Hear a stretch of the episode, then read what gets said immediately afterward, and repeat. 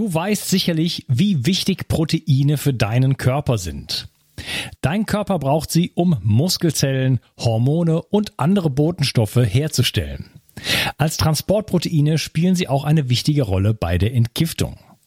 Speziell jüngere und auch ältere Menschen sowie Kranke haben oft einen erhöhten Bedarf an Proteinen. Proteine bestehen aus den kleinsten Bausteinen, den Aminosäuren.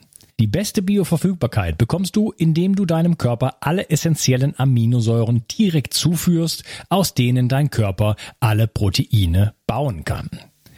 Das sympathische Berliner Startup Brain Effect hat nun ein perfekt abgestimmtes Aminosäurenprofil in ein praktisches Getränk gepackt. Also keine Pillen mehr, sondern einfach ein praktischer Drink für jeden Tag. Complete Aminos deckt den Bedarf aller essentiellen Aminosäuren ab, so wie die Weltgesundheitsorganisation es empfiehlt. Perfekt für alle, die zu wenig Protein über die normale Ernährung aufnehmen oder einen erhöhten Bedarf aufgrund intensiver sportlicher Betätigung haben. Complete Aminos ist der perfekte Begleiter für ein gutes Training. Auch Veganern empfehle ich die kompletten Aminosäuren bereits seit langer Zeit. Complete Aminos findest du unter www.brain-effekt.com und mit dem Gutscheincode BIO360 bekommst du satte 20% Rabatt auf alle Einzelprodukte von Brain Effect, Merchandise-Produkte ausgenommen. Also, eine perfekte Proteinversorgung war noch nie einfacher. Den Link findest du in der Beschreibung und in den Show Notes. 360. Zurück ins Leben. Komm mit mir auf eine Reise. Eine Reise zu mehr Energie und fantastischer Gesundheit. Ich möchte dir das Wissen und den Mut vermitteln, den ich gebraucht hätte, als ich ganz unten war. Dabei will ich dir helfen, wieder richtig in deine Energie zu kommen. Zurück ins Leben. Hallo ihr Lieben und herzlich willkommen zu Bio 360. Das ist der zweite Teil von meinem Podcast mit Guido Sandau. Hallo Guido. Ja, hallo Unkas. Schön, dass ich wieder dabei sein darf. Wir sprechen darüber, wie du ähm, ja 200 Kilo schwer geworden bist und äh, die auch wieder losgeworden bist. Wir bleiben aber noch ein bisschen bei den 200 Kilo. Äh, du hattest gerade schon so ein bisschen erzählt, wie das so war, äh, wie man praktisch nicht im Flugzeug fliegen kann, äh, Hitzewallung, Füße und Beine haben gebrannt und das kam dir eigentlich dann schon normal vor. Das ist ja auch etwas, was ich immer wieder beobachte bei den Menschen, inklusive bei mir selber. Man, man in dem Moment, wo man eine längere Zeit und eine längere Zeit, da reden wir von Wochen, ja, und wenn es über Jahre geht, umso mehr auf einem bestimmten Level ist, auf was, wie auch immer hoch oder niedrig dieses Level ist, dann hat man den, den Bezug zu, wo man vorher war, verloren und dann ist das normal. Und wenn dann die Beine brennen und ja, ist das halt so, ne? Das ist das ja, nicht so klar. bei den anderen. Ja, die Frage hätte ich bestimmt gestellt, ja. ja. Ja, wenn ich das so höre, dann wäre das bestimmt eine Frage gewesen, wieso hast du das nicht, wenn du Stress hast? Ja. Ja, Wahnsinn. Was auch da auf physiologischer Ebene schon passiert, ne? Also das ist natürlich schon extrem bedenklich. Hast du denn dann irgendwie mal, bist du dann mal zum Arzt gegangen? Hat der mal Laborwerte genommen? Äh, wie sah es denn um deine wirkliche Gesundheit aus? Äh, Risiko für Herzinfarkt, Gelenke, Augen, Diabetes, Konzentration, diese ganzen Dinge. Äh, hast du da mal, hat, gab es dann irgendwann mal einen Arzt zum Beispiel, der gesagt hat, so Herr Sander, äh, äh, wenn Sie jetzt so weitermachen, dann? Nein, definitiv nicht. Also erstmal bin ich nicht zum Arzt gegangen. Ich wollte nicht zum Arzt, weil äh, so intelligent habe ich mich dann schon gefühlt, dass ich gewusst habe, dass ich weiß ja, was der mir sagen wird. Ja. Also ich wollte, das war jetzt wirklich, wo ich nicht mit umgehen konnte, dass mir jetzt sozusagen auch noch ein schlanker, gelehrter äh, Sportmediziner, wie auch immer, dann sagt, ähm, das, was ich in der Logik ja wusste, im Spiegel mich nicht angeschaut habe. Das wollte ich definitiv nicht.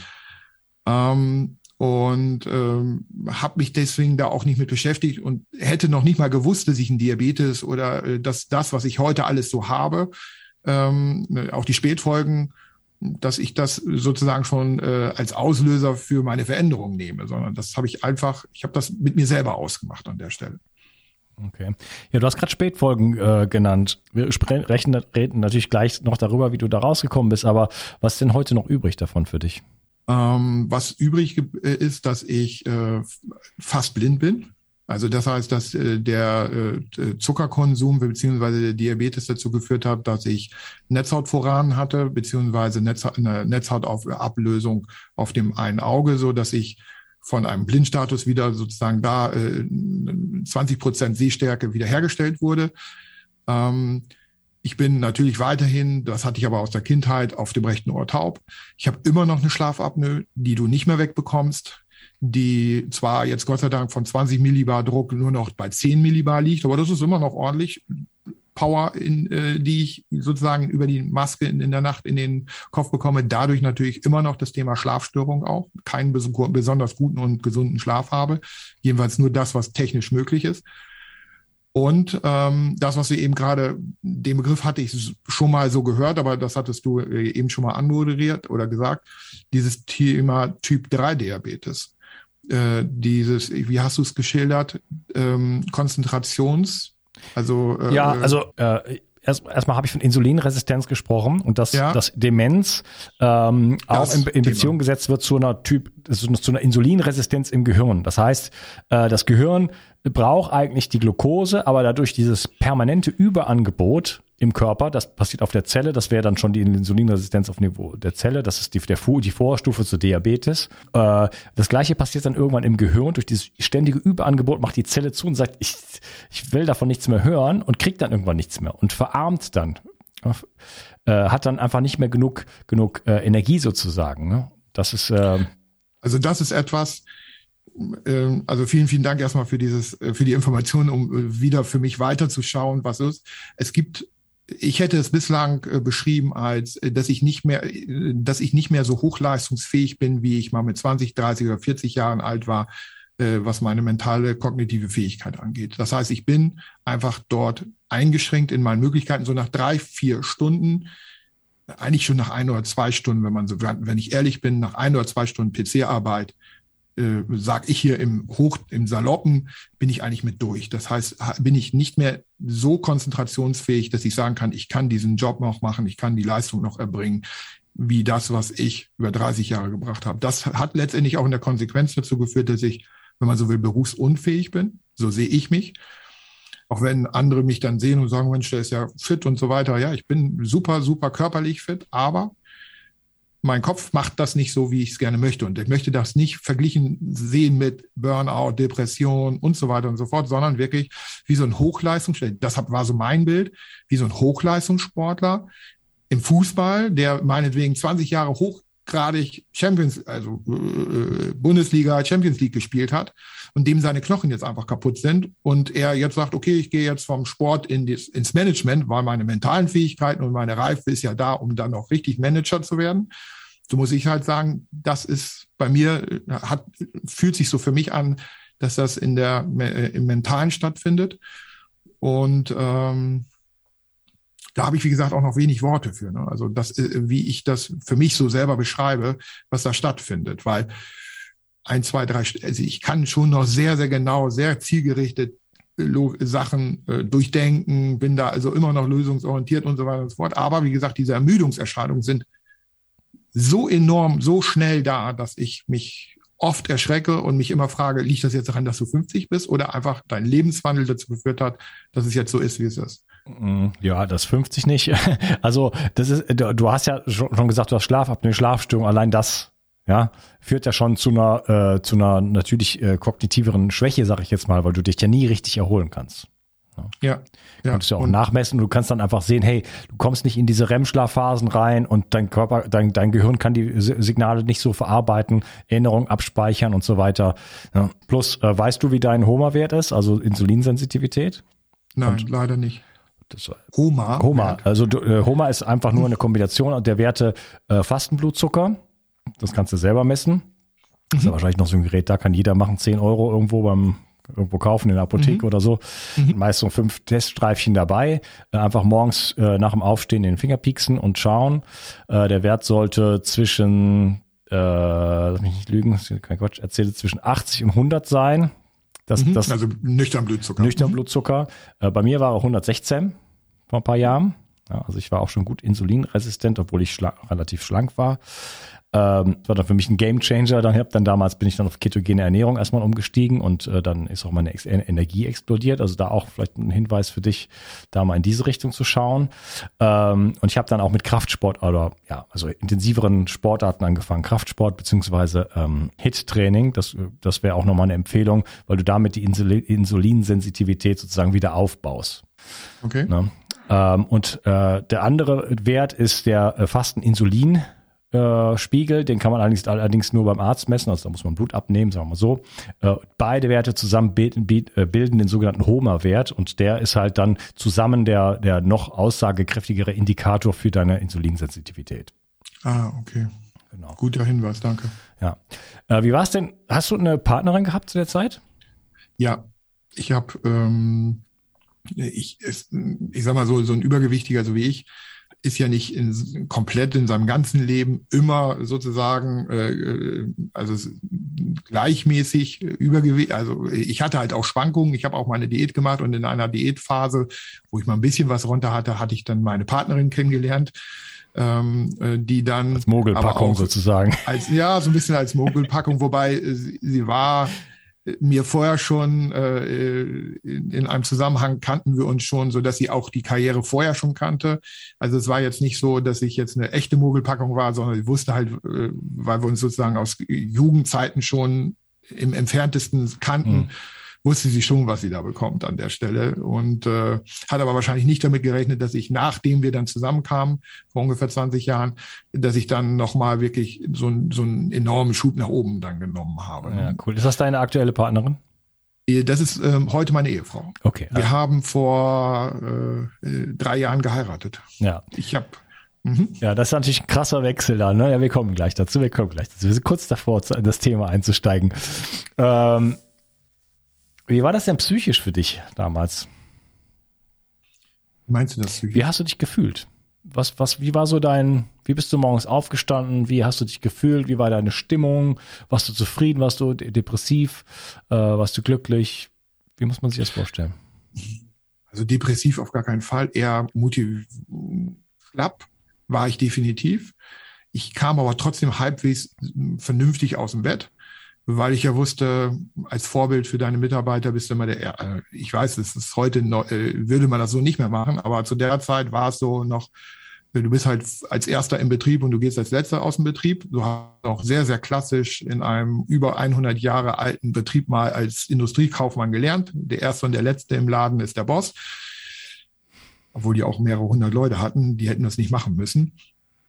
Ähm, so dass ich da auch nicht drüber nachgedacht habe. Also ich war schon müde. Ich war nicht immer super motiviert, aber ich wusste, Pflichtbewusstsein, Disziplin gehört an dieser Stelle dazu. Du musst morgens in die Firma und dann machst du das und äh, dann bist du da und dann gibt's ja Gott sei Dank um elf Essen oder Frühstück oder wie auch immer.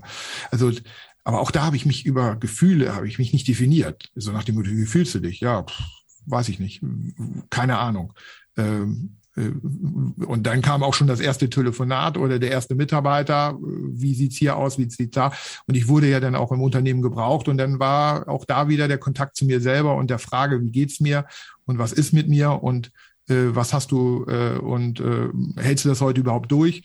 War dann nicht mehr zu stellen, sondern nur die Frage, wie halte ich durch? Ah, okay, ich brauche jetzt eine Flasche Cola oder ich brauche einen Kaffee oder ich brauche drei Kaffee oder ich brauche jetzt nochmal drei Brötchen und wer holt mir die jetzt mal eben? Ja, okay. Ja, gut, dann äh, lass mal drüber sprechen. Wo war denn dann der Moment des Umbruchs? Also was ist denn, was hat dich denn dazu dann veranlasst zu sagen, bis hierhin und nicht weiter? Hm, die Geschichte ist schon ein bisschen länger, aber ich versuche mal da einzusteigen, wo es Sinn machen könnte. Ähm, natürlich habe ich über Jahre schon gemerkt, dass es mir irgendwo nicht so gut ging. Wollte es, wie gesagt, aber nicht wahrhaben. Und ähm, Ende 2015 war es dann so, dass ich aber schon irgendwie innerlich so unbewusst darauf hingearbeitet habe, dass ich mein Unternehmen, mein Unternehmersein, so wie es da war, verändern wollte. Das heißt, ich habe irgendwie überlegt, okay, mach, willst du mach vielleicht noch mal was anderes? Also irgendwann kam so die Idee, dass die Unzufriedenheit in mir vielleicht so eine Art eher Midlife Crisis oder ähm, Unzufriedenheit oder du machst schon so viele Jahre immer das Gleiche dass ich was verändern wollte. Und ähm, Ende 2015 war es dann so, dass ich mein Unternehmen verkaufen konnte oder einen Teil von meinem Unternehmen verkaufen konnte und ich dann kurzerhand entschieden habe, das machst du. Weg. Und als ich das im Dezember 2015 hatte, war auf einmal ein schwarzes großes Loch da. Und ich stellte auf einmal für mich fest, Mist, was hast du denn jetzt gemacht? Also ich hatte da wahrscheinlich erstmalig auf meine Gefühle gehört und gesagt, okay, du willst es nicht mehr so, du willst was ändern, du tust es jetzt auch. Die Chance ergibt sich und hab's dann getan. Und Weihnachten 2015 war auf einmal der Punkt so emotional da, Familie und so weiter. Guido, was hast du jetzt eigentlich getan? Was willst du jetzt eigentlich in der Zukunft tun? Was, was, äh, wie soll denn jetzt dein Leben weitergehen? Und das habe ich dann aber kom weiter kompensiert mit Essen, indem ich gesagt habe, hervorragend, dir geht's scheiße, jetzt geht's dir richtig, Entschuldigung, schlecht. Ähm, und ähm, jetzt schaufeln wir noch mal extra oben drauf. Also sozusagen die Betäubung äh, schlechthin, noch mehr Zucker, noch mehr süße Sachen. Und das hat dann Anfang 2016 dazu geführt, dass ich ähm, so heftige gesundheitliche Zustände hatte, dass ich, ähm, dass es mir überhaupt nicht gut ging. Und ich zu meiner damaligen äh, Lebenspartnerin, heute Frau, gesagt habe, du Renate, ich weiß nicht, irgendwas ist jetzt anders als sonst. Und dann hat sie mich angeguckt und hat gesagt, ja, was ist denn? Und ich habe gesagt, ich weiß es nicht. Das fühlt sich irgendwie gar nicht gut an. Ich habe Angst. Und dann muss man wissen, meine Frau ist äh, examinierte IMC-Krankenschwester, also Notfallaufnahme, hat sozusagen sehr, sehr viel in den letzten 20 Jahren sehr alleine auf einer Notfallaufnahme gearbeitet, weil sie Wochenende Nachtdienst und Schichten gemacht hat und hat gesagt, okay, äh, ich rufe, ich, äh, wir, wir machen jetzt mal eben kurz einen Check-up. Die, die Frauen haben dann ja auch alles zu Hause, Stethoskop, Mess, Blutmessgerät und so weiter, Blutzuckermessgerät. Und dann hat sie mich mal eben kurz auf den Kopf gestellt und dann hat sie festgestellt, ups, ich habe einen nicht mehr messbaren Blutzucker von über 500. dann guckt sie mich an. Ich denke, denkt mir nichts dabei. Guckt sie mich an und hat gesagt, ich rufe jetzt den Notarzt. Ich rufe jetzt meine Kollegen an. 500? Ja. Das gibt's ja gar nicht. Das hört ja die Skala auf. Also das ist ja, das ist die Skala, genau. Nicht mehr messbar. Das heißt, es händen 600, 700, was auch immer sein kann. Und da habe ich äh, gef äh, gefragt, ja, wieso soll, mir geht's doch, so schlecht geht's mir doch nicht. Dann sagt sie, doch, die geht so schlecht. Dann habe ich nur noch kurz gefragt, ja, wieso, was würdet ihr denn mit mir jetzt machen? Da habe ich gesagt, sie würde jetzt sofort den roten Knopf drücken, damit sie damit die Kollegen von der Intensiv kommen und dich sofort übernehmen und wir hätten sofort den diensthabenden Arzt aus dem Bett geholt. Weil ich hätte dich nicht mehr handeln dürfen und können. Weil du hättest sofort eine Infusion und wir hätten deinen Blutzucker runterfahren müssen. Kontrolliert. Mhm. Dann habe ich aber super Panik gekriegt und habe gedacht, ey Gott, du willst nicht ins Krankenhaus. Du willst auf gar keinen Fall ins Krankenhaus und erst recht nicht in das Krankenhaus, wo deine, deine Kollegen sind, liebe Renate da willst du nicht hin, weil die wussten nicht, dass sie so, meine Frau ist super, super schlank, gut aussehend und äh, die wussten nicht, dass sie sozusagen einen so adipösen Mann hatte. Und ich hörte noch von ihr und außerdem müssen die wahrscheinlich sogar noch ein Bett bestellen für dich, weil da passt du gar nicht rein. Mit 200 Kilo, wir haben gar kein, wahrscheinlich, Guido, haben wir sogar das Problem, wir finden noch, haben noch nicht mal ein Bett für dich, wo wir dich reinpacken können weil die nur bis 330, 140 Kilo zugelassen sind und so ein Haus nicht unbegrenzt diese Schwerlastbetten haben. Und da habe ich wirklich Panik gegeben und gesagt, das will ich nicht. Das will ich auf gar keinen Fall. Du kannst machen, was du willst, aber ich gehe nicht ins Krankenhaus. Und dann habe ich Gott sei Dank mit ihr einen Deal machen können, dass sie gesagt hat, okay, Guido, dann machen wir es jetzt so, als wenn du bei mir auf der Station liegst und du musst ihr jetzt alles gefallen lassen, was kommt. Und dann hieß es, ja, was denn? Und dann sagte sie nur noch, okay, ein, ein, jede Stunde ich komme jetzt, mach dich jetzt jede Stunde wach und ich kontrolliere deine Pupillen, ich kontrolliere deine Werte. Und sollte ich auch nur ansatzweise das Gefühl haben, dass du hier abrauscht, dann bist du weg. Das heißt, ich, das verantworte ich jetzt noch. Aber wenn ich merke, da ist irgendwie, du läufst, das läuft in die falsche Richtung und wir sind nicht in drei, vier Stunden in einem Messbereich von 459 oder 99 oder was auch immer, dann ist Ende hier mit dem Spiel. Also nur mal für die Zuhörer. Also ich habe mal so einen äh, so einen Test gemacht mit so einem ähm, kontinuierlichen Blutzuckermessgerät, wo man einfach so, so einen Chip hat am Arm und dann kann man die ganze ah, Zeit. Dexcon oder Abbott. Ja. Es gibt nur zwei Hersteller. Wie heißt das? Dexcon oder Abbott? Nee, weder noch. Freestyle. Freestyle, ah, okay. ja, Freestyle, Freestyle, Freestyle Libre. Libre, genau. genau. Äh, und da kannst du immer schauen und dann macht man am Anfang innerhalb von diesem Programm, was ich gemacht habe, so Glucose-Provokationstest. Also 60 Gramm Glucose reinkippen, ja. Das ist schon eine krasse Erfahrung. Dann geht das erstmal hoch, ja, 220, 225, 230 sowas bei mir und dann irgendwann crasht das. Da bin ich einmal, habe ich, also war ich kurz auf der Autobahn irgendwie, bei dem, bei dem Blutzuckercrash sozusagen. Ne? Das war mal, das war, ist alles gut gegangen, aber das war dann schon mal kurz auch gefährlich. Ne? Da merkt man auch mal, wo, was man dann nach unten hin ähm, dann erleben kann, wenn dann halt ja der Blutzucker dann so abrauscht. Ne? Also das da habe ich mal so eine Genau, also diese, genau, diese Unterzuckerung, das war, sagte sie mir dann auch, der, der hohe Zucker ist jetzt nicht unbedingt so mega dramatisch, sondern der kontrollierte Abbau ist das viel Entscheidendere, weil ich halt sonst in einem äh, Blutzuckerkoma fall, hätte fallen können. Und da sagte sie, hätten, hätten, können wir dich nicht mehr rausholen. Ja. Dann bist du, wenn du da reinfällst, bist du kann man eigentlich nur noch Kreuze machen und beten. Ne? Ja, das Insulin bleibt länger im Blut und deswegen, äh, es hat die Aufgabe jetzt panisch sozusagen, diesen Blutzucker da rauszuholen, weil der verklebt die ganzen roten Blutkörperchen, dann kriegst du keinen Sauerstoff mehr in die Zelle und so weiter. Ähm, aber es bleibt dann länger, hat dann den Job gemacht, ist dann aber noch da und macht dann noch so ein bisschen weiter, weil du, du das ist so aus dem Level geraten, ne, dass du einfach da in ja. so eine Situation dann kommst und dann äh, geht dein Blutzucker so runter, dass du einfach eine massive Energiemangel im ganzen System dann hast. Ne? Und dann wird es ja. wirklich dann teilweise auch lebensbedrohlich. Und wie gesagt, ich war da kurz vor so, ach du Scheiße, ich breche gleich hier zusammen. So, die Schweißausbrüche, so, muss man gleich anhalten. Ne? Und das war, also, das war, äh, das war 220, du sprichst hier von 600. Ne? Also ich wollte das, hab das jetzt nur erzählt, um mal zu sehen, wie unglaublich hoch dein Wert da war. Ja, ja, das war wirklich dramatisch und ja, und als ich dann sozusagen die Stunden danach, natürlich war ich nicht sofort in der Situation, dass ich gesagt habe, jetzt nehme ich wirklich ab. Aber das hat mich dann schon sehr, sehr äh, nachdenklich gestimmt, weil sie mir halt klar gemacht hat, dass halt dieses äh, fallen in, in, ins Koma, in, das, in den Unterzucker halt das Tödliche ist. Und, ähm, und dann hat es noch ungefähr 24, 48 Stunden gedauert, bis ich dann sozusagen mich mit mir selbst beschäftigt habe, mit der Angst beschäftigt habe und mir die Frage gestellt hat, so, wie geht's denn jetzt weiter? Okay, du hast keine Firma mehr, du weißt nicht, was du tun sollst. Ähm, du hast äh, gesundheitliche Probleme äh, und äh, hast nur noch Angst und Panik. Und dann kam irgendwie so eine meditative Stimme in mir hoch, die gesagt, ich glaube, ich habe mir noch selber die Frage gestellt, ja, was ich jetzt kam die Stimme, guck mal in den Spiegel, du Blödmann. Wirklich so, so krass, so eine ähm, äh, innere Stimme, die sagt, guck mal in den Spiegel, guck mal hin, sieh dich doch mal. Und da habe ich wirklich einmal mir selber zugehört, habe wirklich dann sozusagen mich selbst im Spiegel gesehen und habe gedacht, oh scheiße, du weißt, was du zu tun hast. Da kam das dann wirklich, da war so dieser berühmte Klick im Kopf. Also wie gesagt, wie gesagt, dieses mit mir selbst interagieren, mit mir selber sprechen, mit mir selber nach Lösungen ringen, mit, mit der Emotionalität, dass ich wirklich panische Angst vorm Tod hatte, dass ich äh, sozusagen mich dann sah und die Aufgabe sah und dann war für mich kein Halten mehr. Und da habe ich gesagt, okay, du hast keinen Job mehr, ach, dann ist das jetzt vielleicht dein, da, da habe ich mir auch noch schön geredet, habe gesagt, okay, dann ist das jetzt deine Aufgabe, dann ist das jetzt dein Auf Beruf, dann ist das dein Job. Und wie dieser, wie dieser neue Job dann aussah, das erfahren wir dann im dritten Teil. Und da sprechen wir darüber, was du dann, ja, wie du es angegangen bist und wie du jetzt zu einem schlanken, sportlichen Typen geworden bist. Hat mir, ja, vielen Dank. Mir sehr viel Spaß gemacht bis hierhin und äh, ich freue mich auf den dritten Teil mit dir. Mach's gut. Tschüss, Guido. Tschüss. Entgiftung ist heutzutage eine Überlebensstrategie, die jeder beherrschen sollte. Leider gibt es in kaum einem Bereich so viele Unsicherheiten. Ich möchte dich mit meinem Buch Richtig entgiften sicher durch deine Entgiftung führen.